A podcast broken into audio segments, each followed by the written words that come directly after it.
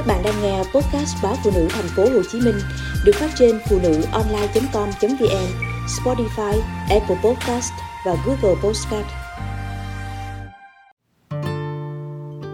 Say nắng chồng người Những cơn say nắng thật phiền hà Nếu không tỉnh ra biết mình sẽ trôi dạt về đâu Ở tuổi ngoài 30 tôi, một người đàn bà vẫn luôn tự cho mình là sống chỉnh chu, nghiêm túc, bỗng vào một ngày đẹp trời, lại say sắm mặt mày vì cơn say nắng bất thình lình. Nói đến bất ngờ đến nỗi, chính tôi cũng choáng vì mình. Đầu óc tôi trước giờ vốn là những chuyện chợ búa, nhà cửa, công việc mưu sinh, chuyện con cái. Bây giờ lại thêm ngay ngay như cô gái 18 lần đầu biết bối rối tôi vẫn vơ vơ vẩn cả buổi chiều, đầu thấp thoáng hình ảnh của kẻ kia một cách vô thức mà ám ảnh. May mắn là tôi còn biết kiềm chế để cảm xúc không lộ ra bên ngoài. Người đàn ông khiến tôi mơ màng chính là ship tôi. Anh mới chuyển về từ một chi nhánh khác. Anh không phải là người đàn ông đẹp trai, nhưng rất chững chạc và phong độ ban đầu thậm chí tôi và vài chị em còn hơi khó chịu về sự nghiêm túc của anh. Nhưng làm việc chung một thời gian mới nhận ra anh khá chu đáo với mọi người trong phòng. Chuyện ấy thật ra cũng không có gì chinh phục tôi cả. Ship trước của phòng cũng rất chu đáo, tâm lý và được anh chị em quý mến. Còn ship này thì tôi bị cuốn vào vì một ngày nọ khi mấy chị em đang ngắm nghía đôi giày hiệu mới mua anh cũng nhiệt tình hỏi han tỉ mỉ rồi chốt.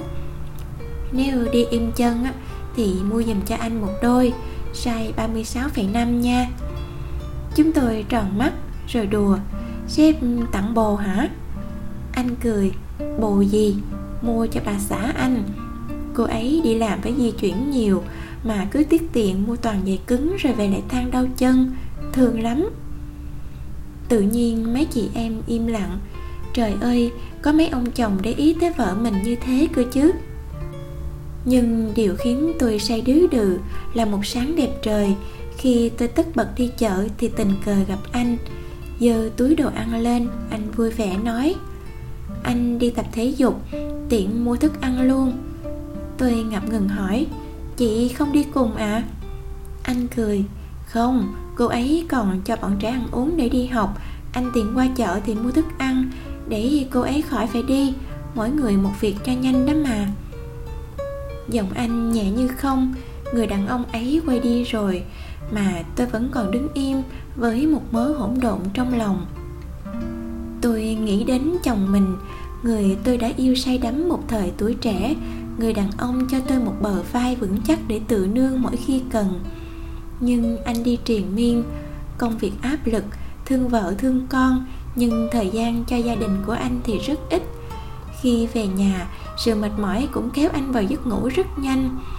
Chúng tôi không cãi cọ, không giận hờn. Tôi rất thông cảm, thương chồng vất vả.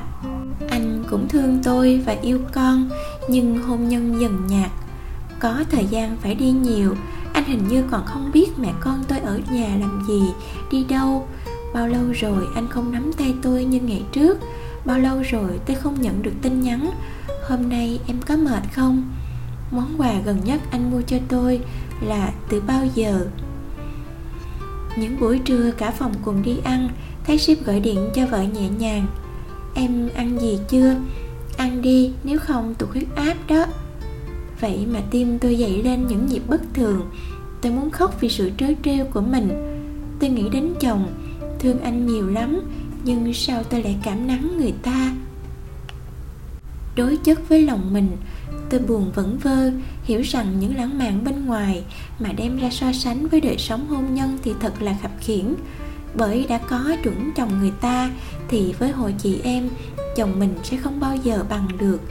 Chị em chỉ nhìn thấy chồng người ta lúc quần là áo lược với những lời lẽ lịch thiệp bề ngoài còn lúc quần đùi áo may ô lúc thốt ra những lời cọc cằn thô lỗ, thì có thấy được. Ngẩn ngơ một hồi, tôi nhắn tin cho chồng. Anh ăn gì chưa? Chiều muốn ăn gì để em nấu? Tin nhắn đáp lại thật nhanh. Anh đang mệt, nhận tin vợ mà ấm cả lòng. Tim tôi rộn lên, hóa ra mình có chủ động quan tâm, hỏi han gì tới chồng đâu mà ngồi chờ bao lâu rồi, mình cũng có mua quà hay dành những ân cần cho chồng đâu. Tin nhắn tiếp của chồng, tối ba về đưa mấy mẹ con đi ăn nha, lâu rồi cả nhà mình không đi ra ngoài.